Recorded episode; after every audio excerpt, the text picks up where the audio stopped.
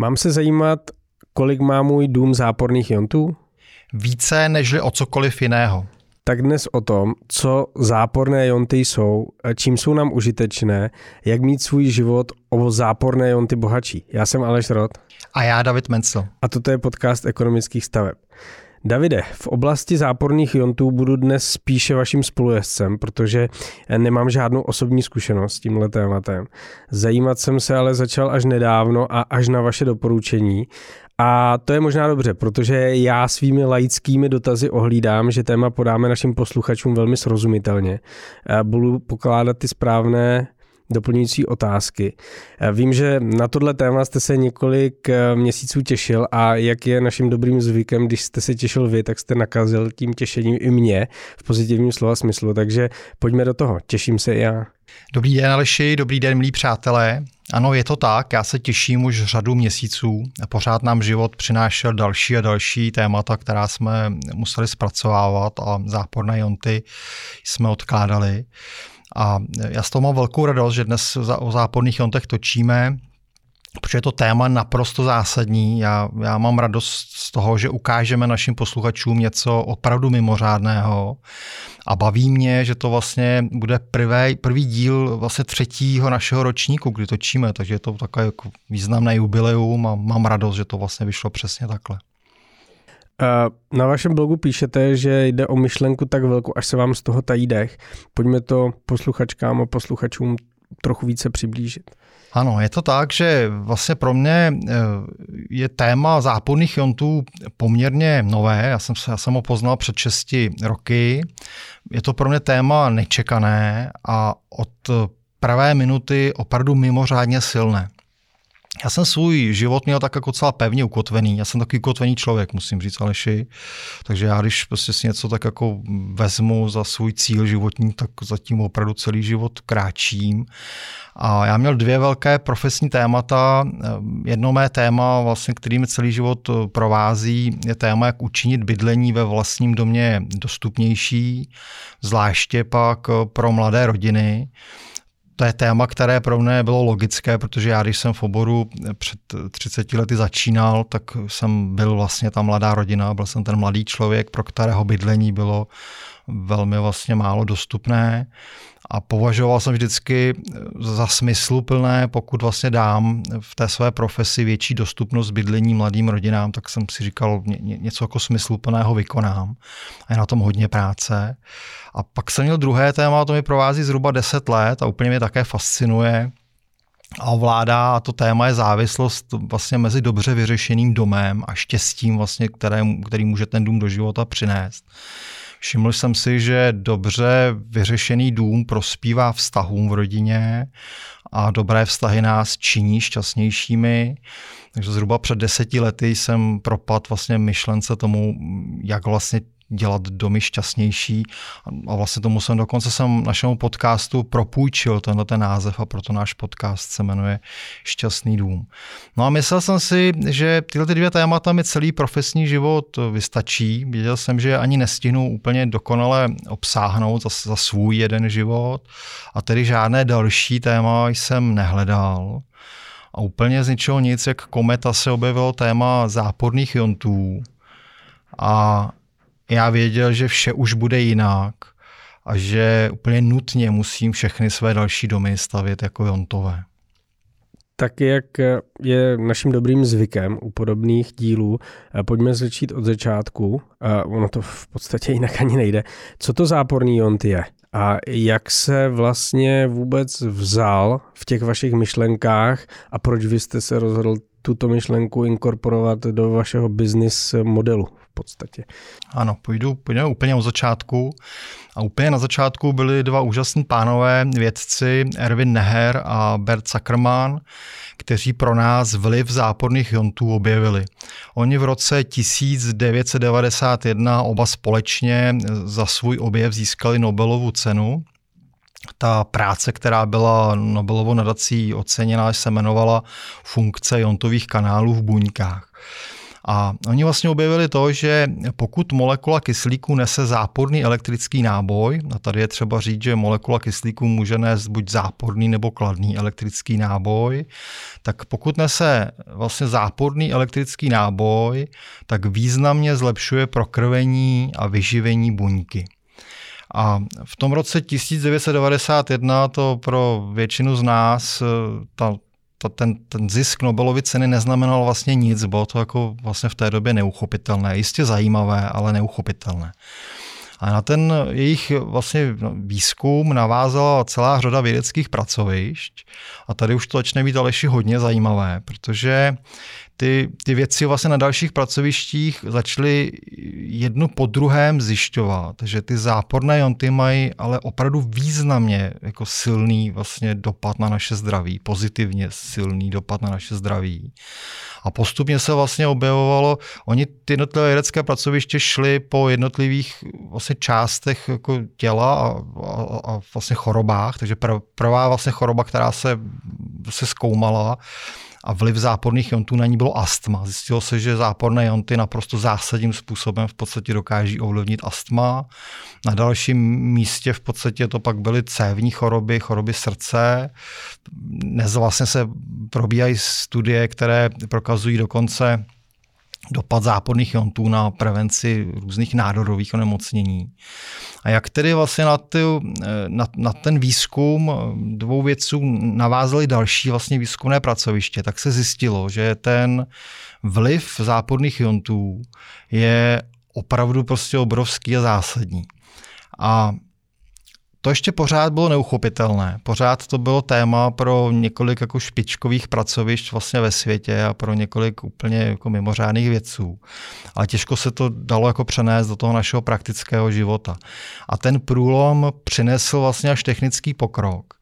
A přinesla to vlastně japonská firma, která vytvořila přístroje, které umí měřit vlastně množství jontů kolem nás.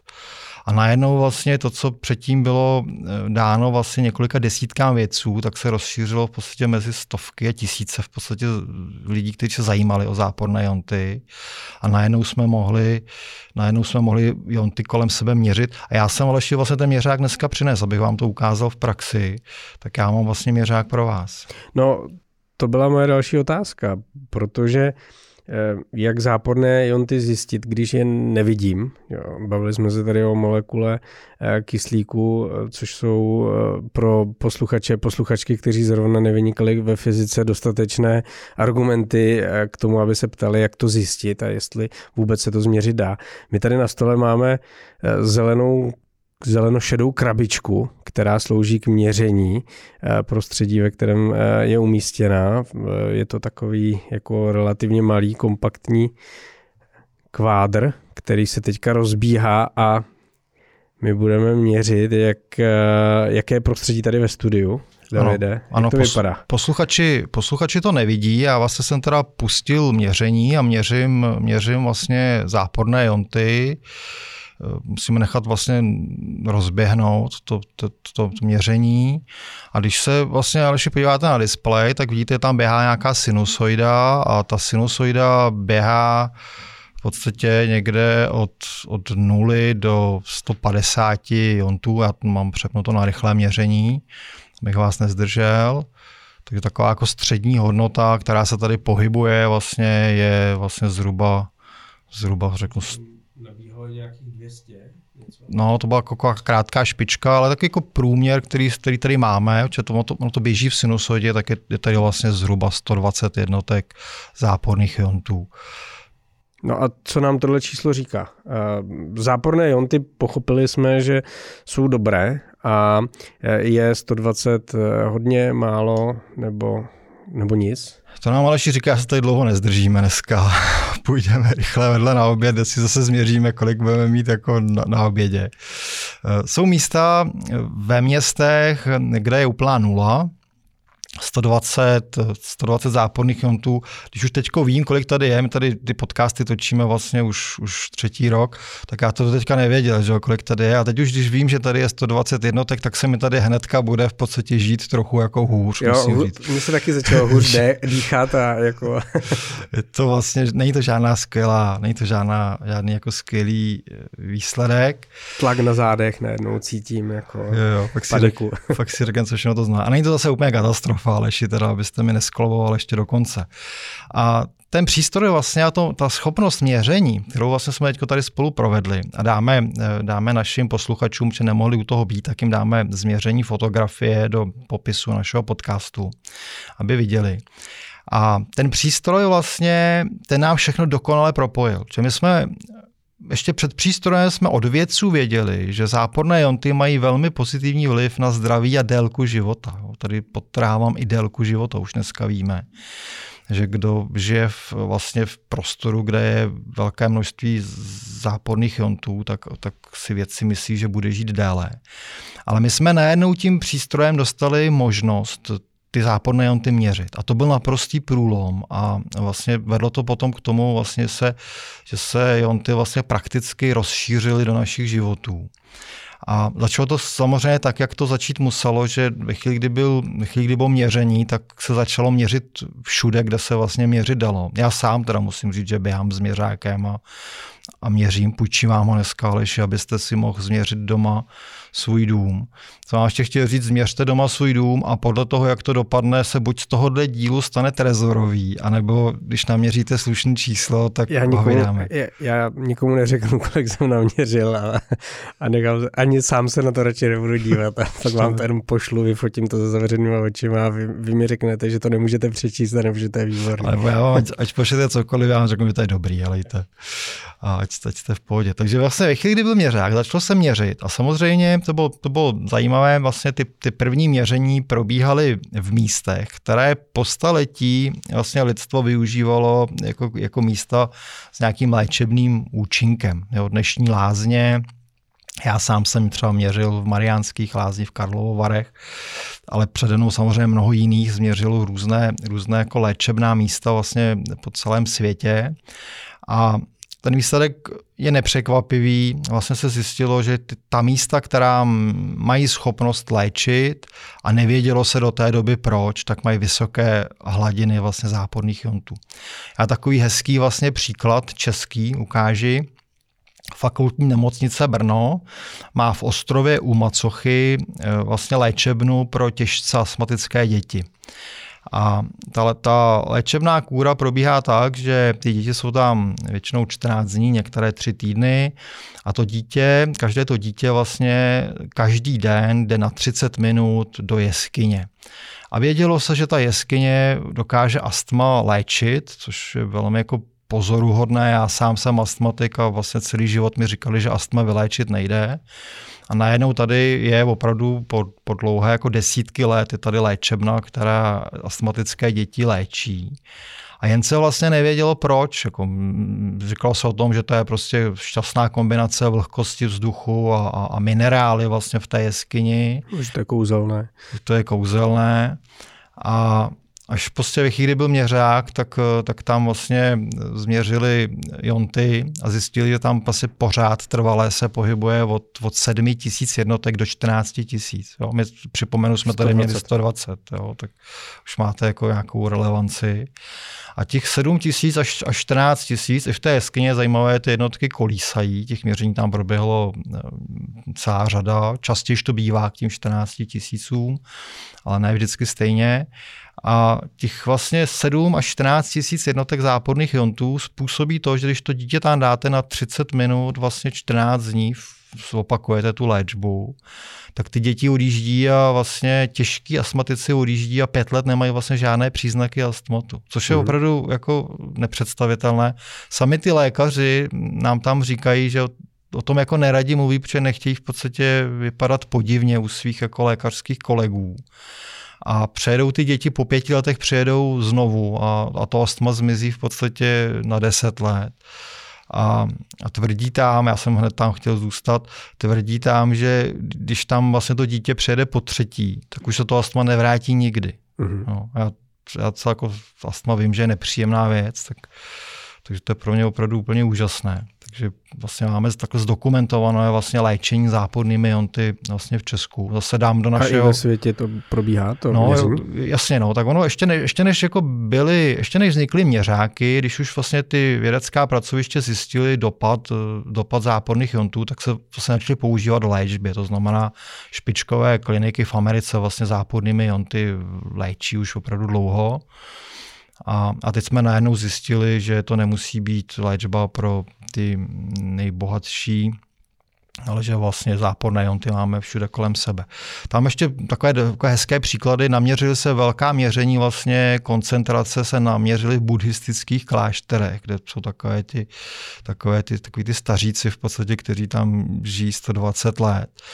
A úplně největší měření v Evropě se, a to, to mě musím říct, že baví, ale musím být opatrný kvůli svým polským kolegům. Největší vlastně měření v Evropě se naměřilo v poutním místě v Lourdech, kam se vlastně jezdí proto, že tam jako Bůh vyléčil v podstatě mnoho, mnoho vlastně nevyléčitelně nemocných. A tam se naměřilo 40 tisíc jednotek, vlastně neustále pořád 40 tisíc jednotek jontů. Zase my jsme tady, my tady máme ve studiu 120. Jo. A to už je, Aleši, to už je přímo jontový šok. 40 tisíc jednotek je jontový šok. A já tady opravdu opravdu opatrně ke svým polským kolegům vždycky jako přemýšlím, jestli tedy v Lourdech, jestli léčí Bůh, nebo jestli tam léčí záporné jonty, a nebo tedy, dovolím si ještě třetí vysvětlení, jestli tam neléčí Bůh prostřednictvím té vysoké koncentrace záporných jontů. To už si každý pak můžeme jako vlastně zvolit sám. No a mě z toho vlastně vychází, že, že, že teda když jsem v Karlových Varech, že se možná nemusím trápit tou nedobrou vodou, a že stačí tam možná jenom dýchat a nechat se odstřelovat zápornými jonty a to, že je možná ten efekt, který v těch lázních tak dobře funguje. Tak to je nesmírně zajímavé. Ta korelace mezi těmi poutními místy, která mi pokaždé, když jsem byl někde v lázeňském městě nebo ve městě, kde se mluvilo o tom, že tam je kouzelná studánka, magická rokle nebo um, stromy, které léčí, tak člověka tak napadá proč a co zatím je. A tady to může být jako hezké vysvětlení Přiznám se, že v tomhle tématu tahám za kratší konec provazu, možná skoro ani žádný provaz nemám v tom. Um, takže, jestli tomu rozumím správně, vysoké hladiny záporných jontů jsou v přírodě všude kolem nás a my je nemusíme nijak uh, vytvářet jako uměle, ale naším, naší snahou by mělo být abychom se pohybovali co nejvíce v prostředí, kde je nejvíce záporných iontů. Leši, hned odpovím, ale jenom, jenom teda udělal jste mi radost. Až při třetí sezóně jsme našli téma v podstatě, kde jsem vás opravdu překvapil, což je, což je skvělé, teda musím říct, to si dávám opravdu jako takový dárek do, do nového roku. A je to přesně tak, jak říkáte, záporné jonty jsou vlastně běžnou součástí přírody, jsou místa, která jsou na záporné jonty přirozeně bohatá. O klasicky nej, nej, nej, vlastně takový nejsnažší, nejdostupnější je, je hličnatý les a ideálně po dešti. Po dešti, když vlastně déšť umyje jehlice, tak vlastně jehličnatý les má jako vysokou koncentraci záporných jontů, třeba 2000 naměříte v dobrém jehličnatém lese. Úžasné místo, kde je velká koncentrace záporných jontů, je vodopád, anebo i jen divoce tekoucí řeka dokáže vlastně eh, přinášet velké koncentrace. Eh, já jsem vždycky se chlubil tím, že jsem citlivý, že cítím energie v místě. Jo? Takže když jsem byl někde v lese, tak jsem jako říkal, já úplně cítím tu energii pozitivní, která tady je.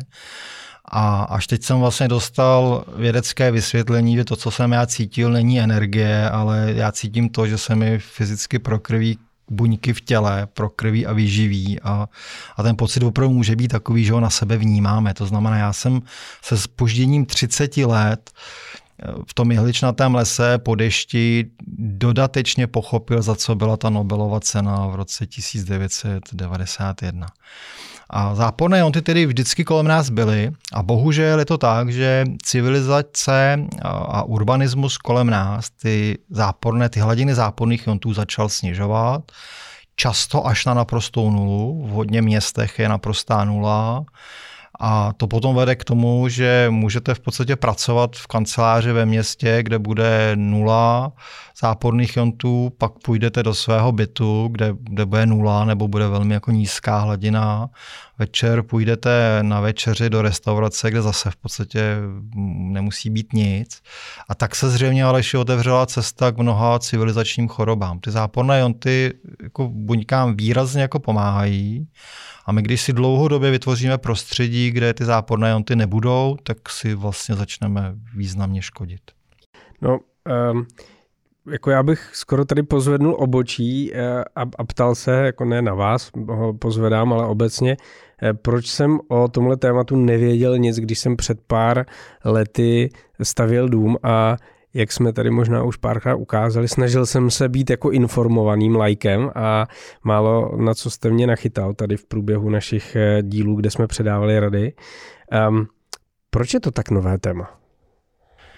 No, je to Aleši, když bych zase mm, si dovolil dva typy odpovědi, jednu, jednu rychlou a jednu složitou, tak eh, rychlá odpověď, snad i trochu kousavá, bude, že naše doba diskutuje mnoho naprosto zbytečných a prázdných témat, která potom zabírají prostor těm tématům podstatným. My jsme vlastně jako utopený v řece jako informací, až, až vlastně ty podstatné informace nám, nám unikají.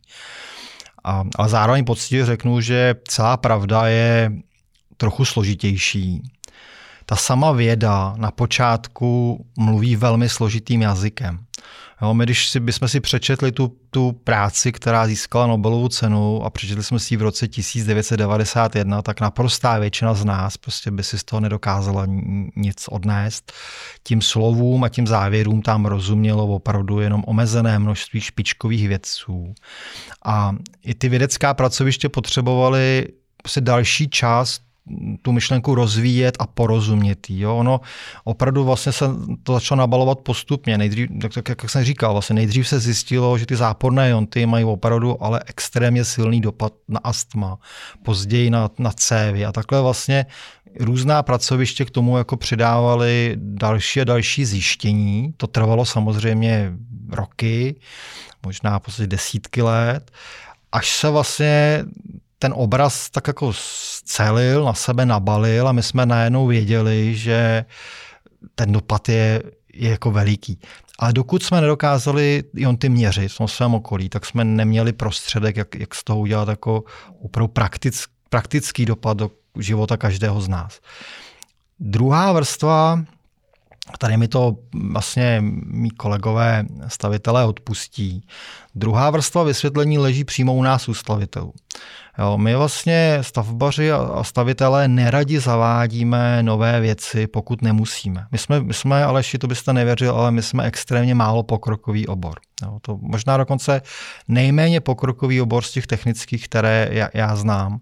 A když o tom přemýšlím, proč jsme tak málo pokrokoví, tak je to o tom, že vy nejdřív musíte přesvědčit ty své vrcholné inženýry ve firmě, pak musíte přesvědčit projektanty, jo, ale vy jdete za projektantem a ten projektant vám říká, já už to prostě 30 let projektu takhle, já se nic nového nemusím učit. Nebo jdete za novým projektantem a on vám říká, já mám červený diplom z ČVUT, mě nebude nikdo nic jako říkat. Jo. Musíte, musíte přesvědčit projektanty, že vůbec jako mají chtít jako se něco nového naučit. Pak to musíte ukázat manažerům stavby. A ty manažery stavby ty každý rok řeší v podstatě něco daleko pálivějšího. Letos řeší tím, že není úplně základní stavební materiál a že, že se ceny změnily čtyřikrát za rok. Tak v takovémhle prostředí, když za nimi jdete a řeknete jim, hele, budeme stavět domy, který budou jontový, tak oni na vás koukají, jestli jste se nezbláznil se zavírají před vámi v kanceláři. no jasně. A když teda přesvědčíte ty manažery stavby, tak, tak jdete, jdete to říct stavby vedoucímu a, a pro něj, ať, ať jdete s čímkoliv, tak je to zase myšlenka nějakého kravaťáka. Já teda vážní posluchači, já nenosím nikdy kravaty, jo. já nosím motýlky mimo jiné proto, abych nemohl být pro někoho kravaťák. A, a když prostě jdete tou, tím, tou hierarchii té stavby, tak všude narážíte na nějaký odpor k té novince. Na konci samozřejmě to, o tom musíte přesvědčit a naučit to ty, ty konečné pracovníky, vlastně, kteří pro vás pracují. A ani ty jako nejsou nadšení z toho, že se učí něco nového. To zná v tom mém oboru, pokud vlastně ti stavitelé a stavbaři nemusí, tak se vlastně nepouští do žádné v podstatě jako náročného procesu změny. Jo, a oni nemusí, protože to po nich klienti nechtí. A klienti to po nich nechtí a tím se nám to hezky jako uzavírá ten okruh, protože o tom vlastně nevědí. A nevědí o tom proto, že já když mluvím s novináři bydlících časopisů, a já tedy v Česku na Slovensku i v Polsku stavím s velkou převahou nejvíce domů, takže mluvím opravdu se všemi novináři bydlících časopisů. A když s nimi začnu mluvit na téma záporných jontů, tak úplně jako vidím ty prázdné oči a vidím, že oni vůbec jako neví, o čem mluvím. A ty novináři, když o tom nic neví, tak o tom nepíší a tím pádem zase se ta šance, že prostě jako řadový klient, když vy jste chtěl stavět svůj dům, takže by se o tom dozvěděl, tak, tak ta šance samozřejmě byla, byla jako malá. Tam se nám uzavírá ten okruh, že jako spousta těch zbytečných informací, to, že si musím přečíst, kde jaký herec, kde ho vyfotili, že s někým randí, anebo kde jaký ekonom zase na ten týden řekl, že cena nemovitostí klesne o polovinu, tak tím, že musím číst ty zbytečná témata, tak eh, prostě často nám potom unikají ty, ta témata podstatná. Já k tomu takový hezký příklad, Aleši, že příklady mají naši posluchači rádi. Já když jsem tu technologii pro ekonomky kupoval, zhruba za nějaké jako desítky milionů korun, tak jsem šel za velkým developerem, který v Praze staví jako velké množství bytů. A měl jsem takovou fajn myšlenku, že to koupíme na půl. Že já to budu využívat jen na stavbu rodinných domů, protože já mhm. svůj život jako zasvětil jsem a zasvětím jen rodinným domům.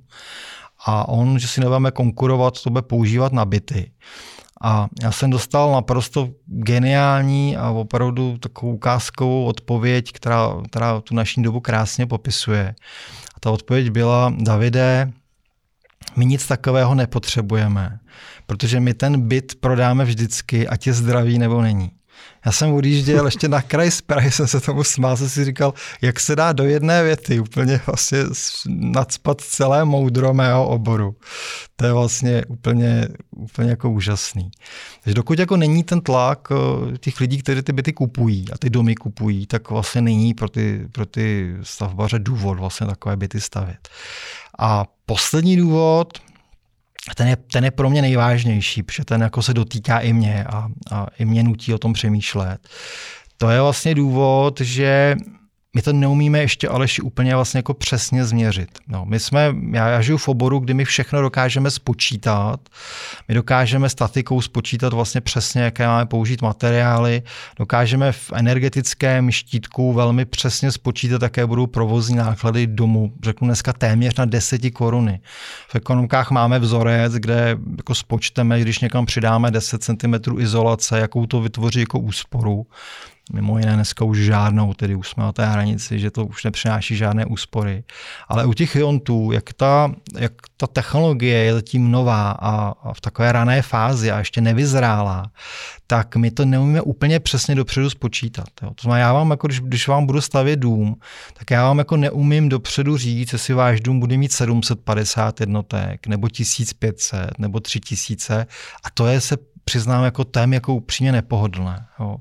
Budeme muset ještě provést hodně experimentů, ty experimenty probíhají, aby jsme zjistili úplně přesné závislosti mezi těmi jednotlivými opatřeními. Jo. My dneska máme nějaký soubor opatření, který víme, že když uděláme, tak, tak nás to dovede k jontovému domu, ale nevíme úplně přesně vlastně, jaké je to číslo. Já zase ukážu příklad, já jsem postavil Postavil jsem eh, vlastně dvojdům, vlastně dvě poloviny identické vlastně na jednom domě, na, na stejném jednom pozemku logicky. A použil jsem trochu jiné materiály uvnitř, hlavně podlahy.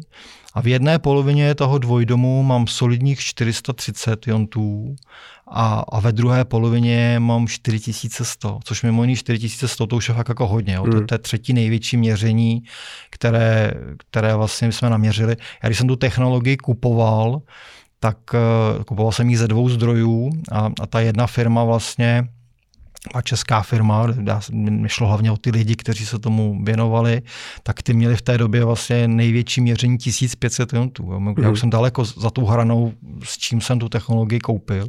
4100 je opravdu hodně. Ale vidíte, že vlastně stejný dům, stejný pozemek a jenom malinko změním vlastně konstelaci materiálu a dostanu jako odlišné vlastně jako výsledky. A bude trvat ještě teda několik let, než se dostaneme do úrovně, kdy ke mně přijdete, na tabletu si zaklikáme konkrétní opatření a na konci nám vypadne v podstatě jako přesné číslo, které vlastně můžeme očekávat. Hmm. To jsou tak jako, takové jako čtyři důvody, proč možná jste Vojontech nevěděl, když jste začínal no, stavit. Mě hlavou teďka běhají různé myšlenky a otázky.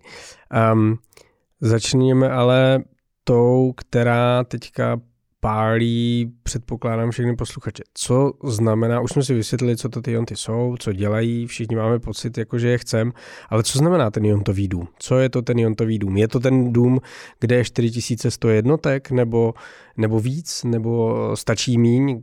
Kde je ta hranice, jak se k ní dostat? Jasně, jasně. Je to, je to obecně, Aleši, je to vlastně dům, teda s vyšší hladinou záporných jontů kyslíku, tedy molekul kyslíku, které nesou vlastně záporný náboj, nikoli vkladný. A je to tedy dům, když, když v té obecné definici je to dům, které, který v době, kdy v tom domě se nacházíme, nás ozdravuje. Ta koncentrace je nižší než v té jeskyni, kde vlastně, vlastně léčí astmatické děti fakultní nemocnice Brno, ale zase tím, že vlastně v tom domě trávíme mnohem jako více času, nežli vlastně těch 30 minut v jeskyni, tak ten výsledek vlastně funguje velmi podobně. Pro nás jontový dům Aleši je, je dům, který má víc jednotek jontů uvnitř toho domu, nežli venku. A vlastně spokojení my jsme ve chvíli, kdy už vlastně naměříme 500 jontů a více. Mm. Vlastně od 500 jontů to pro nás jako dává smysl. Je to tedy dům, který způsobuje lepší prokrvení a vyživení buněk, a tím se naše buňky a tělo stávají mnohem odolnější nejčastějším civilizačním chorobám a definici, kterou já mám úplně nejraději, tu já opravdu miluju, ale začal jsem ji používat až ve chvíli, kdy jsem si fakt změřil, že mám v domě jako hodně jontů. Teda, jo. A moje nejmilejší definice je, že je to vlastně dům, kde stárneme mnohem pomaleji. Jo. Tak to, nejdřív to změřte, než, než se do toho doma pustíte a když to hmm. dopadne dobře, tak tak to můžu říct. No, jako, já jsem v tomhle, já jsem v tomhle jako uh, ideální uh, cílová skupina jako marketingu a takže teď mám pocit, že prostě chci jako záporné jonty a nevím, co pro to mám udělat. Um, jak to můžu ovlivnit? Uh, je asi celkem jasné vidět ten trend, kdy eh, jako zdravé domy a zdravé bydlení začnou být tématem, tak jak dlouho a taky jsme se tady o tom v minulém roce bavili hodněkrát. Nikdo neřešil energetický štítek a paradoxně až válka na Ukrajině a zdražení energií vyvolalo tu otázku, že lidé začali řešit a z čeho je vlastně já mám to zateplení a kolik ano. mám a, a možná by někdo mohl přijít a podívat se, jestli ty okna dobře těsní, tak, eh, tak tohle bude nepochybně trend trend eh, číslo dvě, nebo asi ne dvě, ale velký trend. Co nebo jsou nějaké bariéry pro široké rozšíření eh, jontového domu a je tou bariérou třeba cena, protože částečně jsme se tady řekli, že ta jedna bariéra jsou informace, na, na čemž se pracuje a tento podcast budíš příkladem, ale co cena? Nebude tou hlavní bariérou eh, náklad? Nebude, Aleši, nebude. Ono letmým pohledem to dneska tak vypadá. Když se dneska podíváte po světě a začnete pátrat, tak zjistíte, že se s, jako s pojmem Jontový dům se potkáváte u takových těch eh, jako vil v Kalifornii za 5 milionů dolarů a dražších. To znamená, dneska to tak jako může vypadat, že, že cena je ta bariéra, ale fakticky není. No, já, a já vysvětlím, proč to tak je eh, vlastně ty, ta opatření, která musíme na domě udělat, aby se stal jontovým, jsou řádově dneska 5% nákladů domu. Možná, mm-hmm. možná 4 dokonce, když jako na tom pro hodně zatlačíme. To znamená, není to jako víc než 5% nákladů domu, je to prostě taková jako, tak, takový jako nákladnější krab, který v podstatě si někdo pořídí, tak můžete v podstatě za to mít jontový dům. Dokonce řeknu, že některá opatření abyste si zvýšil hladinu jontu, jsou dokonce úplně zadarmo. Jo, když prostě vám řeknu, sundejte záclony a naměříte okamžitě v podstatě jako mnohem víc jontů, tak to vás nic nestojí. A, a opravdu velmi často stačí jenom se vyhnout problematickým materiálům a nemusíte dělat žádné jako větší vlastně úpravy k tomu, aby se hladina jontů vlastně v domě zvětšila.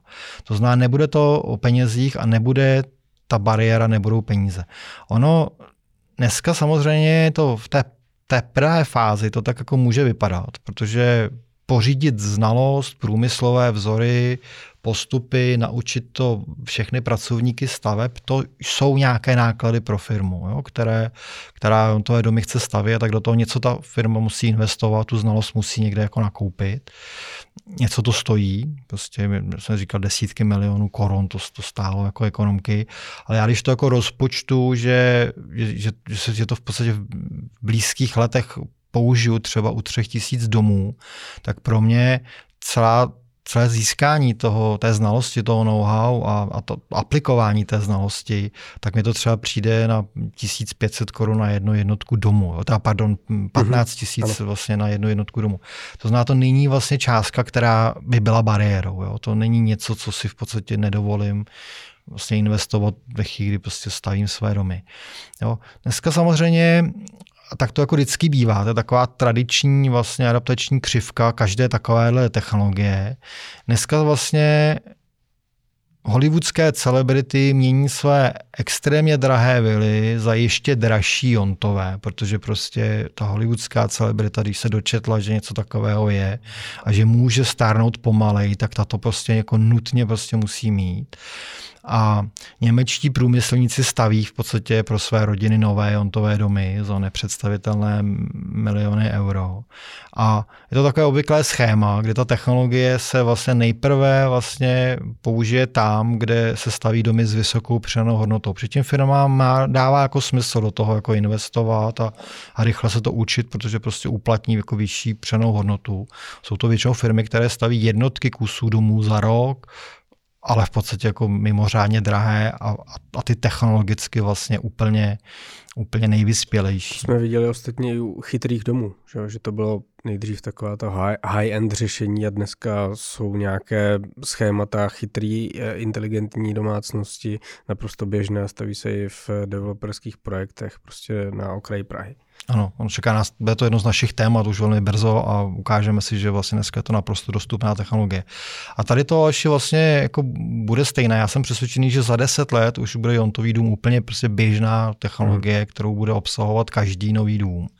A myslím si dokonce, že za 20 let, až, až ta informace opravdu pronikne vlastně jako, jako mezi lidi, tak už nebude nikdo chtít v podstatě jako bydlet v domě, který vlastně nebude mít vysokou jako hladinu jako záporných jontů. To znamená, ono, ono když, když se jako podíváte dneska do nabídek, nabídek ve světě, co se staví, tak můžete mít pocit, že ta cena je bariérou jontových domů, ale není. Ta cena, ty, ty náklady navíc vlastně jsou relativně malé. Tou bariérou dneska je spíš znalost, je bariérou potřebná velká technologická kázeň při výstavbě domů, což samozřejmě to je, to je jako naučit to řemeslníky, to dá v podstatě nějaký, to dá nějakou práci, ale cena vlastně nás limitovat nebude. My třeba v ekonomkách eh, jsme se rozhodli ze záporných iontů vlastně biznis nedělat. Jo? My naopak chceme tuto technologii co nejrychleji učinit jako naprostý standard našich domů.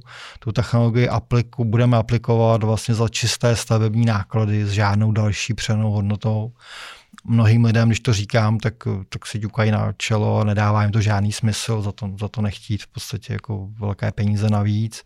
Ale nám to v dlouhodobém horizontu smysl jako dává a věříme, že jednou nebude nikdo chtít bydlet v domě, který by tu vysokou hladinu neměl.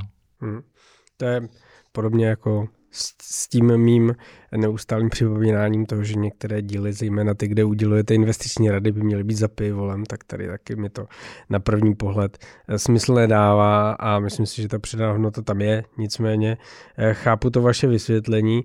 Logická otázka, která se vkrade každému, a každému, myslím hlavně mě, kdo už nějaký ten dům má a, a tohle bylo jedno z témat, které teda neřešil, a mohu zvýšit úroveň záporných iontů již v dokončeném domě, i jinak, než že navrhnu své ženě, že bychom mohli sundat záclony a, a pak budu pokračovat. Jo, vy máte záclony, ale ještě doma. No, máme v, jedno, v některých jako místnostech jenom máme spíš takové závěsy. Tak no. si vemte měřák dneska, pak mi řeknete.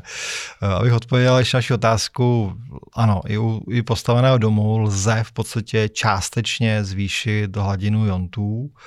Zároveň řeknu rovinu je významně jednodušší vlastně se k hladině záporných jontů dostat vlastně při stavbě nového domu, protože některé ty opatření už prostě dodatečně jako neuděláme. My v ekonomkách ale aktuálně provádíme velký výzkum právě i k tomu, jak u vlastně domů, kde se již bydlí, ty záporné jonty zvýšit. Musíme to udělat, je to, je to vlastně můj dluh, já stavím domy 30 let a všichni ty mý klienti, kterým jsem postavil dům před 10 a 15 lety, tak se mi teď bude budou ptát, co s tím jako Davide uděláš, protože my ty záporné jonty chceme taky. Takže zkoumáme, hledáme vlastně cesty a až v nějakém dalším dílu myslím, že už budu umět jako dát další návody a rozdělíte na jako estetické a ty, co nejsou vidět, že? Jako, protože ty první někdy jsou neprůchozí, jak jste pochopil. Ro- z té předchozí otázky. Rozdělím je na ty, které jsou jednoduché a na ty, které jsou složité. Já mám, mám ve svém životě, já mám úplně nejradši, když máte jako jednoduchý krok, který přinese velký výsledek, což teda mimo ty záclony jsou, teda, jo, já se k ním furt vracím, ale záclony to je bomba. My na tohle máme hodně měření, tak, tak vlastně to prostě uvidíte, že ty záclony sundáte. No. Takže, takže ano, prostě i u postaveného domu můžeme v podstatě záporné jonty zvýšit. Budeme muset vyměnit některé materiály, budeme se muset vyhnout některým vlastně umělým materiálům a zvýšíme Nejdřív to u vás změříme. Ono se ale může stát, nevěste hlavu předem. Ono ještě vám řeknu, a opravdu se to stává, že, že přijdeme do domu, který se nestavil jako jontový a ty záporné jonty se tam naměří. Je to docela jako, jako častá věc, takže nejdřív to změříme u vás a pak uvidíme. No a to typu tak mezi pěti, deseti tisíci, uvidíme. No. Ne, ale e, naším úkolem bylo téma představit a vysvětlit. Myslím si, že se nám to docela povedlo, respektive já si z toho odnáším spoustu eh, podnětů a brzy bych se v nějakém našem podchazu vrátil k té myšlence, jak postavit jontový dům a jak ho třeba stavět a jak pomoci těm, kteří ho nestavěli, ale chtěli by ho mít. Ale možná bychom mohli trošku poodhalit závěs tajemna a říci, co jsou ty základní kroky, nebo aspoň naznačit, jak se liší základní kroky při výstavbě jontového domu oproti tomu standardnímu. Ano, Aleš, je jasná věc. Záporné jonty a jontové domy, to je překvapivě velmi jako multiplatformní disciplína. To znamená, tam se, a i možná proto těm vědcům jako trvalo déle, než ta myšlenka se ucelila, že tam se na jednom místě potkávají myšlenky snadné i velmi složité. Mezi takové ty snadné myšlenky patří třeba, a jednoduše provedeme, to, je jako jinak speciálně uzemnit vlastně dům. Speciální uzemnění domu, uzemnění podlah nám vlastně přináší jako velký výsledek. Víme vlastně, že když použijeme správné materiály, které, nesou, které nenesou vlastně kladný elektrický náboj, to proto, že kladný elektrický náboj nám vybíjí ten, ten vlastně negativní, ten záporný. Když použijeme správné materiály, obvykle to bývají aleši materiály přírodní. Jo? Když třeba se vyhnete tomu, že byste používal lina a různé PVC mm. podlahy, tak si automaticky vlastně zlepšíte vlastně svoji situaci. Když třeba místo toho použijete dlažbu, tak, tak už jenom takováhle záměna velmi jako jednoduchá jako pomůže. Používáme Používáme vlastně materiály, přísady do omítek a do betonu, které nám výrazně zvýší zase množství záporných jontů. Jsou bohužel materiály, které se nedají zatím v Česku koupit. A pak jsou tam teda myšlenky hodně složité fyziky, které já sám musím přečíst jako moc krát, než získám aspoň malinké jako pochopení a až třeba do teorie strun, tam v podstatě se, se jako objevuje a to už je, musím říct, to už je hodně složitá věc i pro mne. A, a to nás vlastně potom vede k, ke geometrii místností, to znamená k poměru jednotlivých rozměrů té místnosti. I takováhle věc dokáže vlastně ovlivnit množství záporných jontů, které vlastně potom naměříme. A my teda, eh, vlastně jsou takové tři situace, se kterými se můžeme potkat. My, může se nám stát, že uvnitř domu naměříme méně záporných iontů, nežli venku před domem. No, my, já vždycky, když jdu měřit jako dům, tak, tak si změřím nejdřív tu referenční hodnotu, která je venku. A pak měřím jako vevnitř. A když, když jako uvnitř domu změřím méně záporných iontů, tak je to vlastně dům, který záporné ionty doslova likviduje. Jo. A tam právě bez váhání řeknu, sundejte umělé záclony, vyhoďte umělé koberce a zbavte se všech v podstatě umělých materiálů, udělejte to hned jako dneska, protože si vážně zbytečně zhoršujete jako kvalitu vlastně svého života. No, druhá situace je velmi častá vlastně u dnešních jako moderních domů. Tu, tu bych si tak typnul, že, že můžeme naměřit u vás. A to je, že vlastně naměříme slušné slušnou hladinu záporných jontů už u vás na terase u bazénu. A pak stejnou hladinu aleši záporných jontů vlastně uvnitř v tom domě. To znamená, ten dům bude jontově neutrální. To znamená, on ty jonty ani, ani nesníží, ani nezvýší. V mhm. podstatě jako neutrální výsledek. Dobrý, slušný, neutrální výsledek. A, no a třetí situace, o kterou samozřejmě já usiluji, to je situace, kdy v domě změříme více jednotek iontů nežli venku. A to je iontový dům. Jakmile, prostě, jakmile v domě změřím více jednotek nežli venku, tak mám jako dům, který vlastně ty, ty záporné ionty uvnitř udrží a, a generuje pro mě vlastně dobré prostředí. Když ten rozdíl je třeba dvojnásobkem, mm. tak hmm. je to skvělý iontový dům. A pokud, pokud vlastně Aleši a milí přátelé vlastně změříte desetinásobek, tak to jste nejspíš u mě doma. A ta krásná mladá žena, která vám vaří čaj, není zdaleka tak mladá, jak vypadá. Jako. tohle, tohle možná budeme muset vystřihnout, ale uh, zpátky k tomu, co jsem se chtěla zeptat. Uh, určitě se k Jontovým domům vrátíme. Um, moje otázka, která mě napadá a koukám při ní na tu krabičku, má to měření nějakou sezónnost? To znamená sníh, jaro, léto, déšť, eh, jak velké odchylky a vy jste určitě jako absolvoval těch měření dost, protože jste zvídaví, tak eh, mění se to nějak v průběhu roku nebo podle počasí? No naprosto, ale má to, má, to, má to velkou sezónnost. Teď vlastně v zimě budete vlastně měřit horší výsledky, než, než byste měřil v létě. Zjistíte, že přes den, když je slunečno, změříte lepší výsledek, mm. než budete měřit v noci. To znamená, ta sezónnost je nejenom vlastně jako v roce, ale opravdu jako i přes den tam, tam nějaké jako odchylky naměříte. Ale zároveň vlastně platí, že když prostě máte jontový dům, tak, tak ten jontový dům jako je jontový i v zimě, i v létě, jen prostě, když jste potom jako posedlí, tak zjistíte, že v létě si tam třeba naměřím tím, tím čtyřím tisícům ještě nějaké mm-hmm. stovky jontů jako navíc, než, než jako třeba v zimě. No, takže sesonost tam určitě je, a, ale prostě platí to, že buď ten jontový dům je jontový, a nebo není. Není to tak, jako že byste někdy jontový dům měl a někdy mm-hmm. jako neměl, tak, takhle to není. Už, už mám jako, když, když přijdu do domu a naměřím v něm nulu, tak eh, pak při nějaké jako ideální konstelaci dá naměřím třeba 30, ale to je pořád pro mě prostě jako, jako nic. Mm-hmm.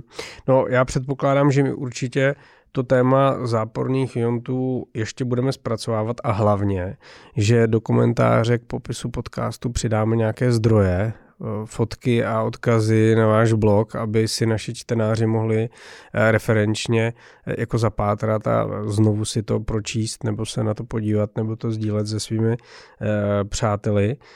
Um, to předpokládám problém nebude. Není to patentováno ani chráněno nějakým tajemstvím. Jsou tam, jsou tam nějaké průmyslové vzory, ale dáme odkazy určitě. Dáme, dáme spousty odkazů, aby, aby vlastně naši posluchači mohli do toho tématu jako vůbec proniknout.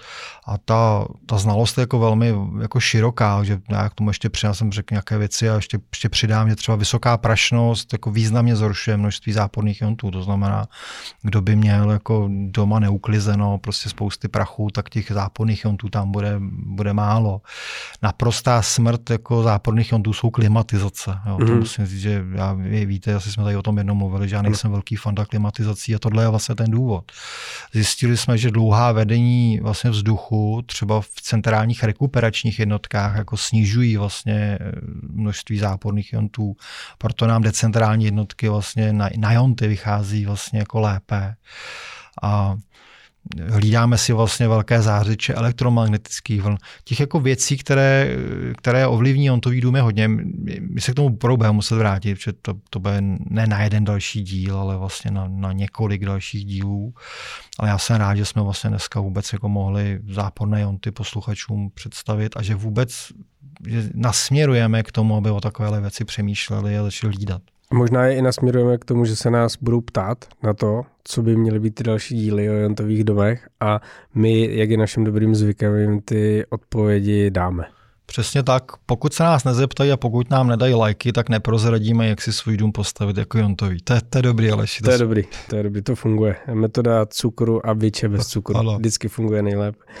Uh, Závěrečná rep- rekapitulace, pokusím se o ní být dneska, že jste ji asi spíš měl dělat vy, Davide, protože jak jsem říkal na začátku, tím tématem eh, jsem byl naprosto nepolíben. Řekli jsme si, že od Nobelovy ceny udělené v roce 91 ušel ten objev záporných jontů dlouhou cestu a my dnes již víme, že dopad na zdraví člověka je velký. Záporné jonty jsou součástí přírody. My jsme si je urbanizací a umělými přírodními materi- umělými materiály nebo tím eh, eh, úpravou těch přírodních materiálů ve svém okolí významně snížili. Um, Nicméně naznačili jsme, že je to téma, se kterým se dá pracovat i v té výstavbě. Záporné jonty by měly zajímat každého, kdo je ohrožený nejčastějšími civilizačními chorobami, astmatem, kardiovaskulárními nemocemi, vysokým tlakem.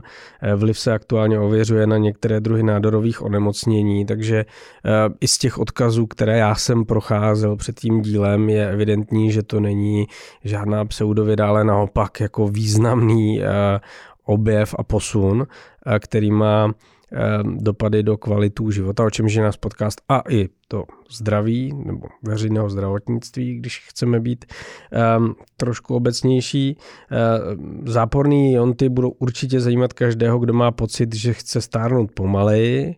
To byla ta vaše reference na Hollywood. Uh, váš dům se může stát místem, které aktivně bude zlepšovat vaše zdraví, protože uh, jsme se bavili o tom, že ta korelace mezi těmi historickými léčivými místy a novodobým měřením záporných jontů je významná, až eh, zarážející.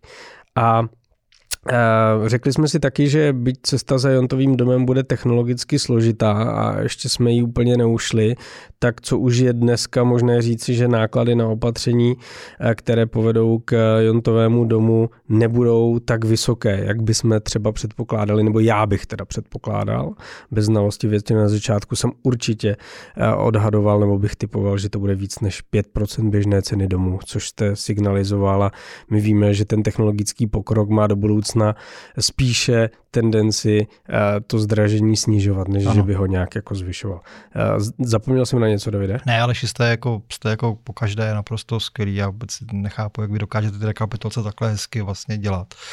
Já chci našim posluchačům popřát skvělý rok 2023. Pokud bydlíte dobře, tak ať vám vaše byty a domy přináší štěstí. Pokud ještě dobře nebydlíte, tak ať je to rok, kde se vlastně vydáte na tu cestu za lepším bydlením a, a mějte se fajn, naschledanou. Podtrhuji, jenom přidávám sociální sítě, mail, podcast zavináč ekonomické stavby CZ, náměty, otázky, eh, témata na další díly. Těšíme se. Naslyšenou.